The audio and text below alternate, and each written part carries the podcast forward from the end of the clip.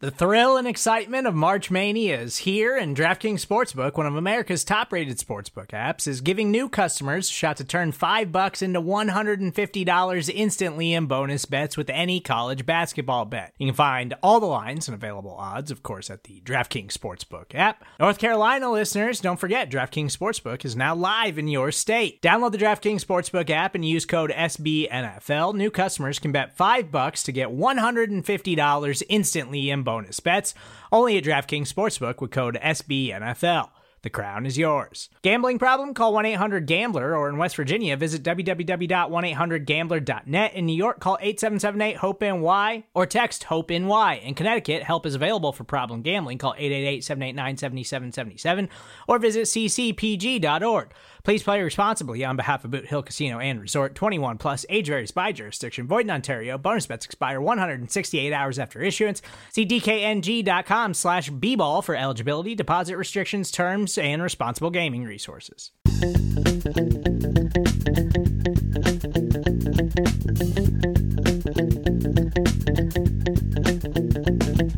Welcome back, Buffalo Bills fans. It's Matt Warren, editor in chief at BuffaloRumblings.com and the host of Buffalo Rumblings Q and A on the Buffalo Rumblings Podcast Network. Just a quick heads up: I'm recording on my backup equipment today because uh, my microphone failed. My regular microphone failed, so uh, we'll get it fixed for uh, next week's episode. But wanted just to give you that heads up. It's kind of fitting after watching the Buffalo Bills fall to the Tennessee Titans that my microphone would fail, and we'll get into all of that and what it means here in a second. But before we do that, I wanted to remind you you can call our show at 716 508 0405. You can tweet us at Rumblings Q and A. That's what the word and spelled out in the middle. Buffalo Rumblings at sbnation.com is our email address. You can also send Facebook or Instagram messages to us to get on the show. So, before we get into those questions this week, let's take a look first at my five takeaways from the game. This is from immediately after the game. The disappearing defense, I think, was the story of the game. The Titans punted with five minutes and 15 seconds left in the first quarter. Um, it was the final time Tennessee punted all game. The defense allowed conversion after conversion after conversion, and most of them were on first and second downs because when the Bills were able to get the Titans to third down, they were able to stop them for the most part. Uh, Tennessee was just four of 10 on third down and one of one on fourth downs. So they only had five third or fourth down conversions out of 11 chances. So that's not, I mean, that's not a great conversion percentage for the Titans on third and fourth down. But Buffalo still wasn't able to stop Tennessee from scoring over the last 45 minutes of the game after that Jordan Poyer interception that ended the first quarter. They want to be an elite scoring defense, but they allowed 34 points. It's tied for the most that they've allowed in a regular season game since they let Tennessee score 42 points in week five last year. It was just not a very good showing from the defense. They got trucked, they got thrown over. Um, they were on their heels the entire game, not knowing what was going to be coming next. And Tennessee had the horses in the barn to do that. Moving to the fourth end game, uh, at the very end of the game, I don't know why this is so hotly debated. I thought it was a good decision uh, to go for it on fourth and one inside the Titans' five yard line. In the moment, I thought that the Bills had a better team and kicking the field goal it was at least an option.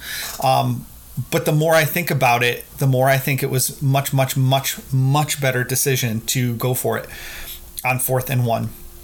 You've got Josh Allen, 6'5, you know, 230, um, just a solid stud quarterback who should be able to get you a yard.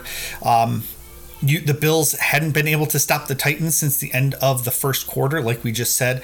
So going to overtime and you know letting it rest on a, a coin flip when you haven't been able to stop Tennessee at all, I think is you know a 50-50 proposition, as opposed to Josh Allen converting for one yard and then getting two or three chances at the end zone. I just think it was the right decision. Um, and, and, then NBC or ABC, excuse me, ESPN, whatever you want to call it, Monday Night Football showed the stat that Allen had been successful on 13 of 14 fourth and one rushing plays in his career. So it was a, high percentage play, much higher percentage than a 50 50 coin flip going into overtime. And I think it was the right decision to go for it on fourth and one. The Buffalo Bills are seeing red right now. Um, the red zone really was the determining factor in this game, even even with the defense allowing so many conversions from the Tennessee Titans. The Buffalo Bills would have won this game had they just been able to convert their red zone trips into touchdowns. Um, Buffalo had more total yards. They had a higher time of possession. The turnovers were equal. Uh, they held Tennessee to 40% conversions on third downs.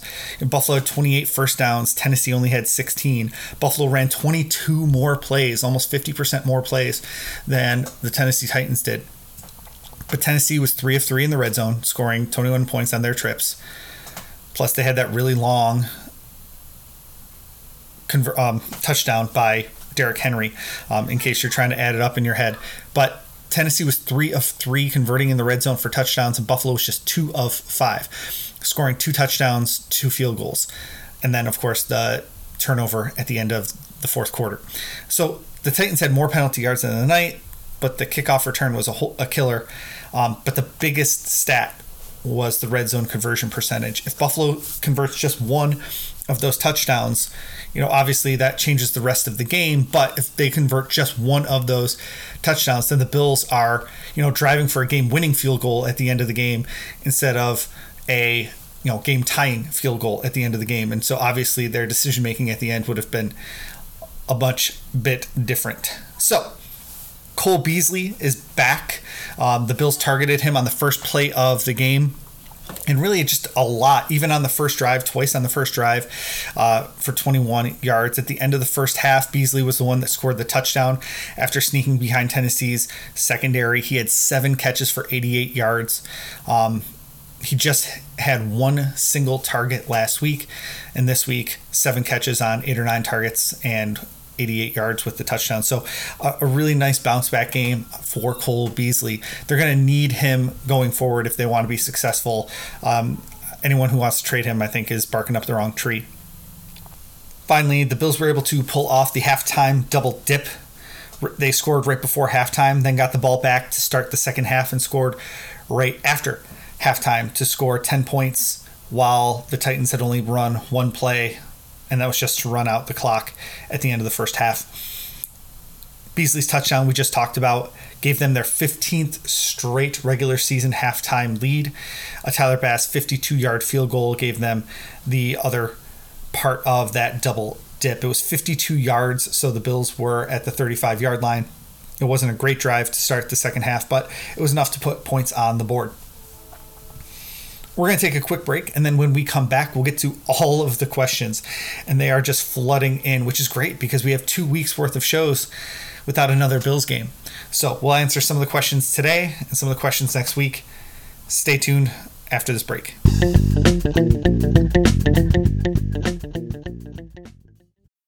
When you need mealtime inspiration, it's worth shopping Kroger, where you'll find over 30,000 mouthwatering choices that excite your inner foodie. And no matter what tasty choice you make, you'll enjoy our everyday low prices, plus extra ways to save, like digital coupons worth over $600 each week. You can also save up to $1 off per gallon at the pump with fuel points. More savings and more inspiring flavors make shopping Kroger worth it every time. Kroger, fresh for everyone. Fuel restrictions apply.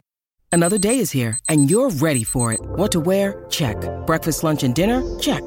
Planning for what's next and how to save for it? That's where Bank of America can help. For your financial to-dos, Bank of America has experts ready to help get you closer to your goals. Get started at one of our local financial centers or 24-7 in our mobile banking app. Find a location near you at bankofamerica.com slash talk to us. What would you like the power to do? Mobile banking requires downloading the app and is only available for select devices. Message and data rates may apply. Bank of America and a member FDIC.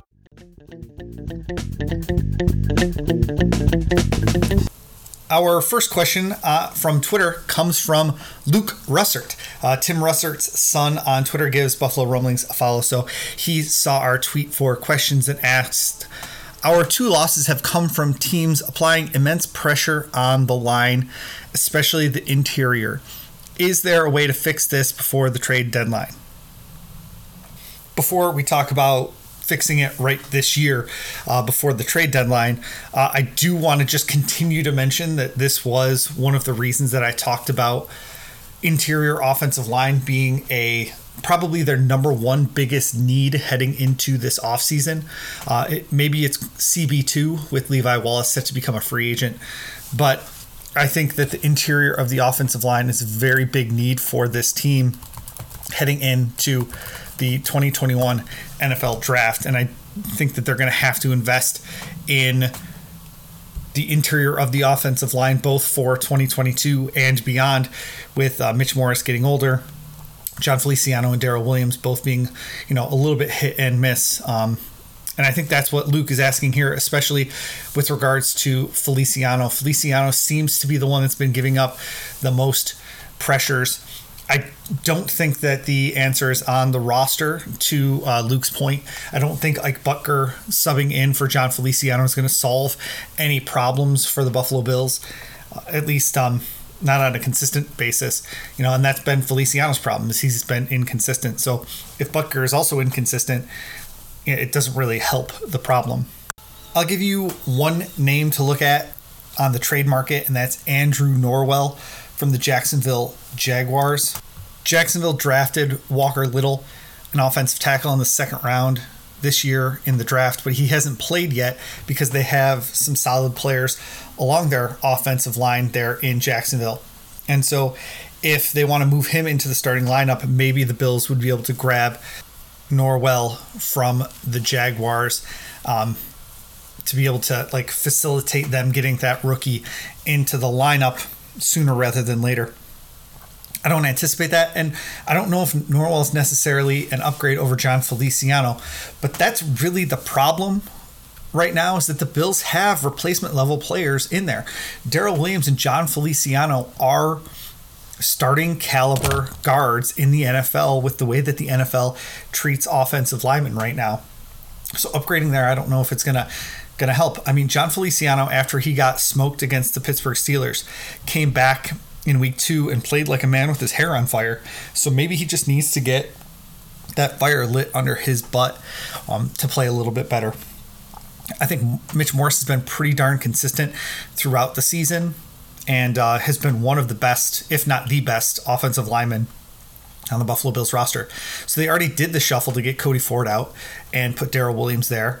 You know, I just I think that they're probably as good as they're going to be at this point in the season, and it really should be a place of focus for the 2022 NFL draft.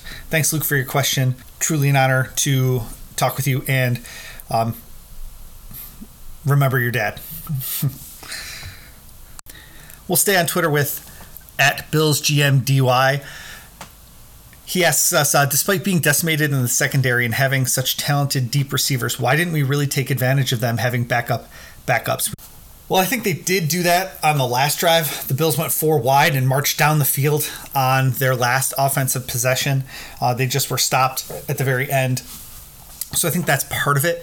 Um, the other thing is that on the second to last drive, Josh Allen was chucking it deep, even when he had no business doing that. He had guys open underneath on those pass plays, and so I do think that they were trying to do that. They had guys. Um, it was a combination of those bad decisions by Josh Allen on the second to last drive and a couple other things. But I mean, they were going after Breon Borders, the former Buffalo Bills cornerback in uh, Tennessee, who was there, you know, last man standing, really they did go after him and they kept showing that um, even when you know he had a, a good play uh, in the end zone against uh, I think it was Stefon Diggs, uh, but I can't really remember. Like Breon Borders was able to make that play, and so they they did attack him.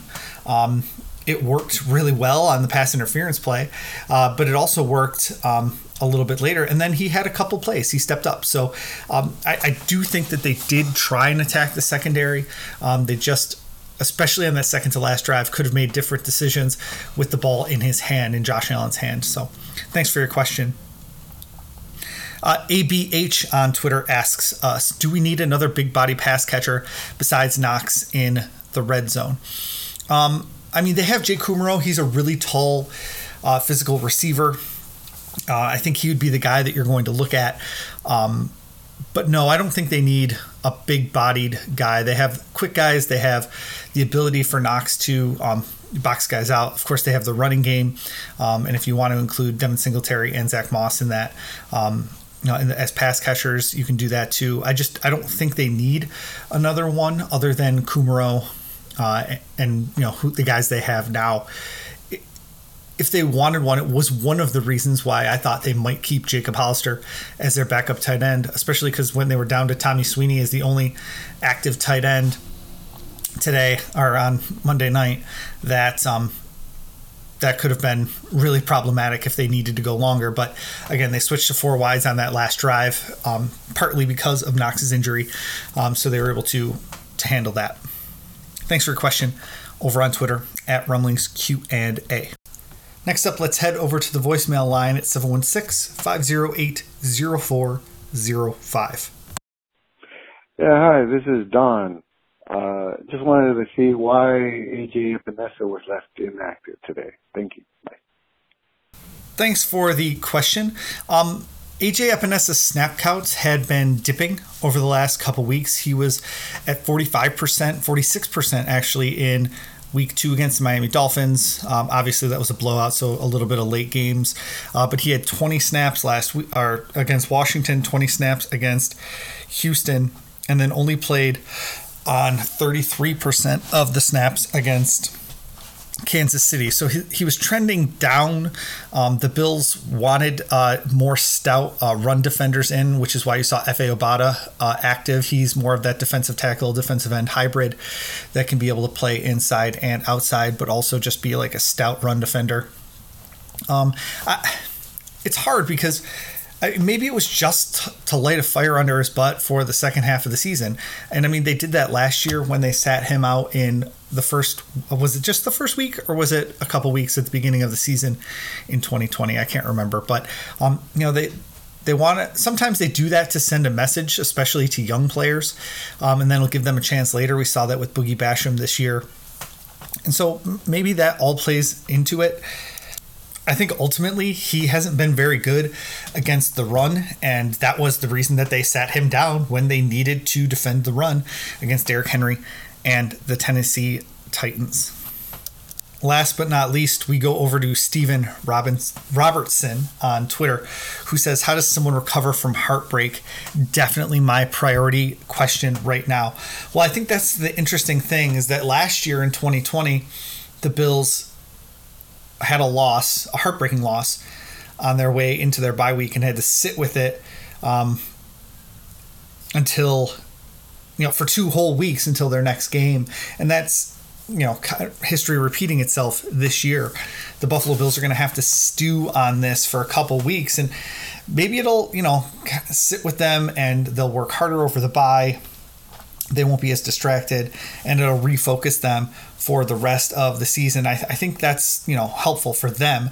As far as for us, I mean it's it's nice when your offense throws for 350 plus yards, um, you score 31 points, and you say that you know if any one of these things goes a different way, then maybe the outcome is different. You know that kickoff return isn't called back, um, or maybe holding is called on the Derrick Henry run.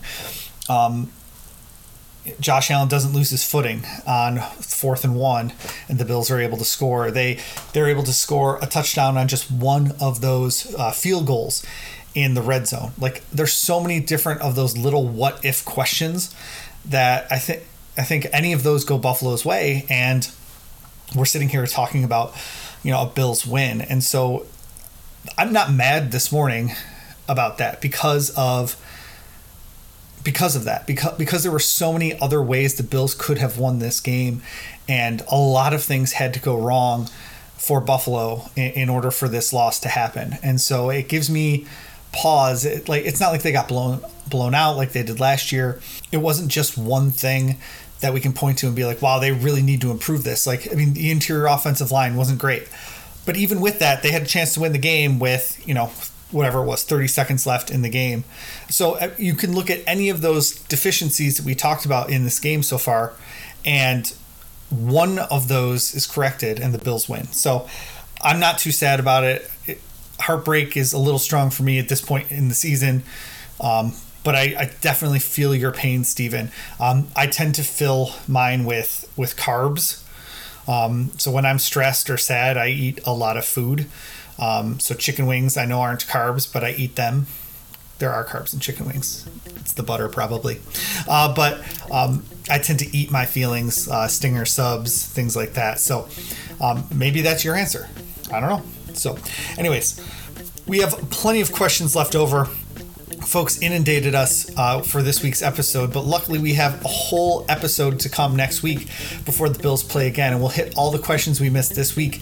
If you have questions for any of our future episodes, you can send them in to our voicemail line at 716 508 0405. You can email us buffalo rumblings at sbnation.com, tweet us rumblings Q and A with the word and spelled out in the middle. Facebook and Instagram messages to the official Buffalo Rumblings account will also make their way to me Please tune in to the rest of the Buffalo Rumblings podcast network. They're doing great work on all of our other shows. Go over and make sure you subscribe on whatever you um, are using for your podcasts. Make sure you head over to YouTube and subscribe over there to get notifications um, over there. Follow us on Facebook and Twitter and everywhere we deliver our content. Um, and tell your friends because it helps us build our network. Thanks and go Bills.